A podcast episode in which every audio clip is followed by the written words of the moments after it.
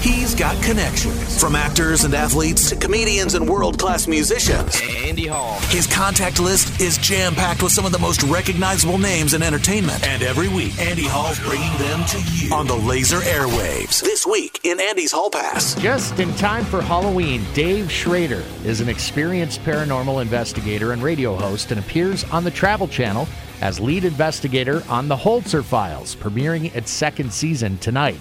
Dave, thanks for coming on. I'm thrilled to be talking to you. Thank you very much for having me here. I appreciate it. Before we get rolling, I'm a Minneapolis guy, born and raised. Big fan of your work on the radio side as host of Darkness Radio and Midnight in the Desert. Oh, thank you. Not to mention the times you've either shared the airwaves with or filled in for one of my radio heroes, Tom Barnard, on his show. Oh, very cool. Boy, you do know your stuff. Uh, I'm not on Midnight in the Desert anymore, but I am from. Uh, I'm doing Darkness Radio still, and I still pop on with uh, Tom's podcast from time to time. Hopefully, those will be conversations, all of those things for another time. Today, it's all about the launch of an all new season of The Holzer Files, premiering tonight at 10 o'clock Central on the Travel Channel. A show in which you serve as lead investigator and, along with your team, revisit some of Dr. Hans Holzer's most captivating cases. And I suppose we should just start there, Dave. Who Dr. Holzer was and why his work dating back 50 plus years remains relevant even to this day. Clearly, he was way ahead of his time. Well, Dr. Hans Holzer was one of the preeminent paranormal investigators here in the United States. He certainly wasn't the first and will not be the last, but he was certainly one of the most vocal and brought it out into the mainstream. And he wrote over 140 books covering everything from witches to UFOs, psychic phenomena, and ghosts, of course. We're reopening these famous case files to go back in with a 21st century perspective and give a new look uh, at these cases. He knew that no case was ever truly closed, and even though he may have removed one ghost, there might be other elements of history that would make themselves known, and that's what we've been finding over the uh, course of the first two seasons of filming the show. Now, you interviewed or, or knew the late doctor, didn't you? I did. I I became friends with his daughter Alexandra.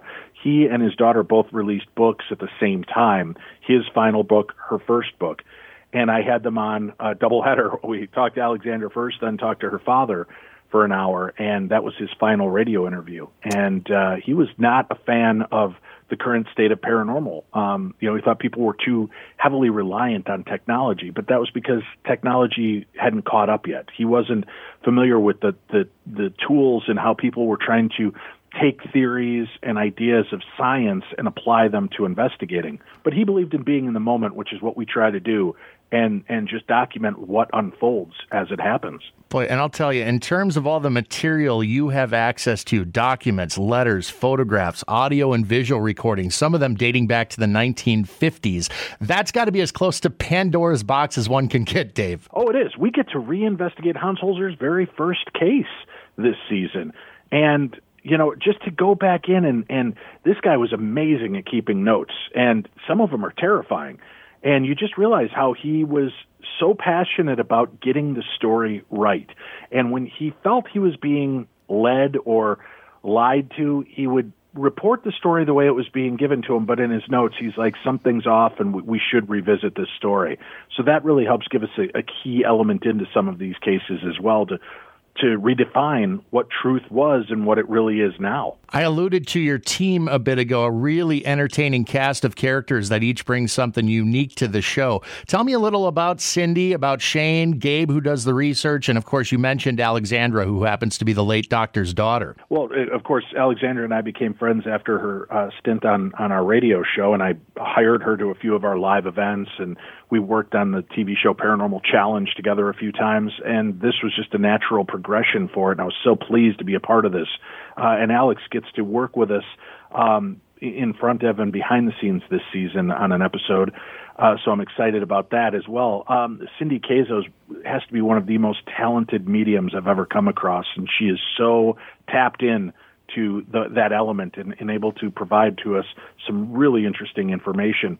Shane has got his uh, finger on the pulse of what's going on out there technology wise, new ideas and experiments and ideas on how we can try to make these communications and make sense of them.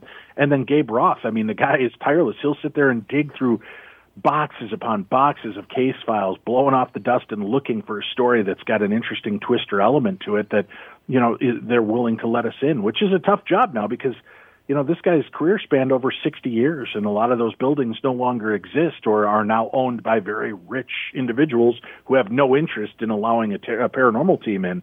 So he has his work cut out for him in showing them why it's important to share this element of our history. Tonight's season premiere, Phantom Hand, takes you and your team to Cleveland, Ohio, circa 1963, where you revisit the case of the Todd family who experienced yeah. some frightening and unexplainable paranormal activity in the basement of their apartment. But without giving too much away, you and your team ended up getting way more than you bargained for here. This turns into an amazing case of paranormal activity and crossing into true crime with a serial killer, a serial killer that even eluded the famous Eliot Ness. And uh, this story, it, it was it took us completely out of our normal element and into a you know new place to investigate, a new style of investigating, and it really pays off. We got some bizarre activity, and uh, I got to say, when you watch it, you'll hear how unnerved I get when I hear the woman scream and see for myself a full on shadow apparition. Crazy. Dave Schrader is my special guest. Very excited for season two of the Holzer Files. 13 brand new one hour episodes to look forward to. And it begins with the season premiere tonight at 10 o'clock Central on the Travel Channel. When did filming begin for this new season out of curiosity? We started back in uh, January and we had filmed, I think, our first five episodes. Um, we were just starting to tap into our sixth episode when the pandemic really kind of hit and they decided, you know, we should all go home, be with our families because nobody wants to get trapped on the road. And at that time they were talking about closing states and, you know, making travel nearly impossible. So we all scrambled and went back home and sat for three months and, you know, lived our lives and enjoyed our time with our families. And then when they felt it was safe for us, we went back out and, and uh, I think we were the first paranormal show back out there filming, but we were so well taken care of by our companies, uh, the Painless Productions and uh, Discovery Channel, the Travel Channel network, to make sure that our safety was paramount, and, and they really took care of us before we went back out there. I've gotten a teaser of where you and your team are headed throughout season two. And as more of a history buff versus a paranormal guy, where I'm merely a casual observer, Dave, I cannot wait for these new episodes. I know the paranormal is the bigger hook for most, but would you agree with me that this is also a fascinating exploration into history, too? That's my favorite element, uh, to be honest nice. with you, Andy. I love history. I love history. And boy, if we could teach children his, history tied to ghost stories, how much more interesting would it be for them? And these aren't stories you need to make up. There's enough in them. And I, you know, we visit the conference house this year where Ben Franklin stood and took a stand against uh, the king and and the offers that they made. You know, Washington was out fighting the war, and they had wanted to meet with Washington. He sent his his uh, cadre of, of group to go out there, and, and Ben Franklin was the mouthpiece, and they stood tall and said, "No, we're not going to yield. We will stand and fight for our country." And that was a turning point. and we get to be there. Mm. We get to be a part of that story now. And then we go to Surratt Tavern, where John Wilkes Booth rode after he assassinated President Lincoln. Oh wow! And we get to investigate the history and story of that. And when people tune in, they're going to learn, but it's all wrapped up in a really fun, entertaining way to do it. You're you don't even really realize how much you're learning when you watch these shows.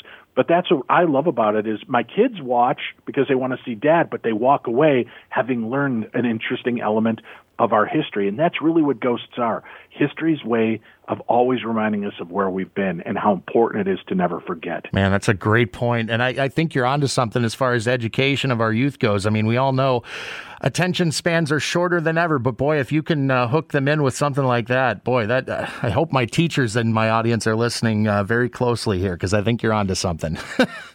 I, well, I'm either on something or I'm on something, one or the other. Uh, Dave, what are some of the tools you think are absolutely necessary on missions like these? I mean, that's another aspect of parapsychology I find interesting is the technology and how it picks up on things the human senses might not. I'm very basic. You know, I leave the the more um, kind of intriguing tools to Shane to deal with. Uh, I, I like the SLS camera, which kind of maps out human figures in a room. It spreads millions of pinpoints of light throughout a room, and it's looking for depth and change, and it's looking for head, shoulders, knees, and toes to outline a human. And when something maps in, it's pretty remarkable.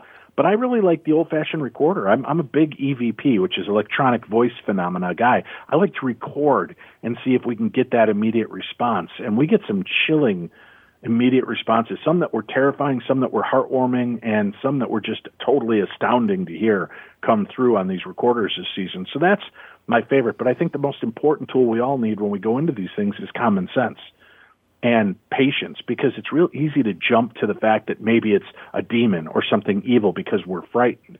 But you have to get past that element and go a little further. And that's why I've, I've been really proud. We're not the Demon of the Week show. Other shows do that really well, but we really kind of go for the human element of why are these spirits so upset and giving them the respect that Dr. Holzer would have done and hopefully helping them and the people that are being tormented by them. Speaking of parapsychology, is experience and instinct typically the best way to become more well versed or is there an actual schooling for that sort of endeavor? Professor Lloyd Auerbach does some training. I know that there are you can actually Google parapsychology classes and there are there are schools that you can take online courses with. Um, but yeah, you can certainly take it further and learn why it's important to know this, why you should do what you do. And if people want to email me, dave at darknessradio.com, I wrote a book, co-wrote a book on how to ghost hunt, and uh, I've got those available as well. But it, it explains why we do it, how we do it, why it's important to put together a team in a specific way, understanding how you can make mistakes and and think it's paranormal. So you know, it's like anything. You you should spend time learning before you go out into the field and just inject yourself into it. Understand the principles of why we do what we do, how these tools work, why they work, and, and what is most effective out in the field. Finally, Dave, since we're running out of time here, Halloween is nearly upon us. What were some of your favorite costumes as a youngster? And give me your most and your least favorite candies, too, if you would. Uh, my favorite costume, I think, was Batman. I, mm. I loved Batman and the Lone Ranger. Those were my two that uh, I, I really loved being a part of and, and wearing those costumes. Um, you know, but I was fine with whatever. It was really all about getting the candy. My favorite were Three Musketeer bars, ah. uh, getting the Three Musketeers and Dum Dums uh, or Tootsie Rolls uh, pops, the the suckers with the Tootsie Roll center. I love those. I wasn't a big fan of candy corn. You know, you, you, I I could eat it in in little bits here and there, and then, of course, you've got the high octane Pixy Stix that would help you get from one end of town to the other by infusing yourself with those as you were making your long trek home. Uh, you know, I was I, I grew up in the age, Andy, when when I would get home from school, wolf down dinner, grab two pillowcases, put on my costume, and run to the furthest corner of town I could get to, meet up with my buddies, and then we would work our way back home and come back with two teeming bags of candy. Uh, and that was a good night for me. I'm sorry to see that we don't see that in the world anymore. And this Halloween's going to be a little different. But folks, make it special for your family. Make it special for your kids because it's still all about them. It is. Uh, and you and I are cut from the same cloth, by the way. I, I have very fond memories of doing the exact same thing with pillowcases and then tormenting my parents because I wouldn't go to sleep at night. And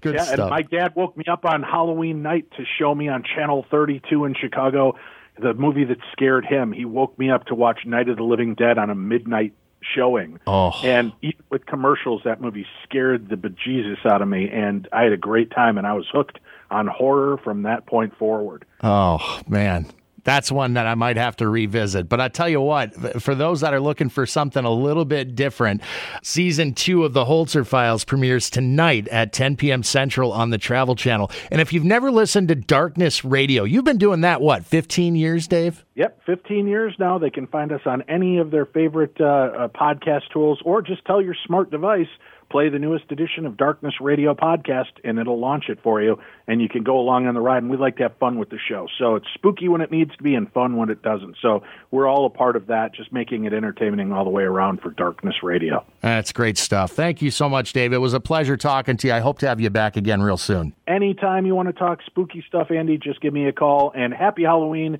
and uh, keep it spooky for your all of your listeners out there. Thank you, sir. Have a great day. You too.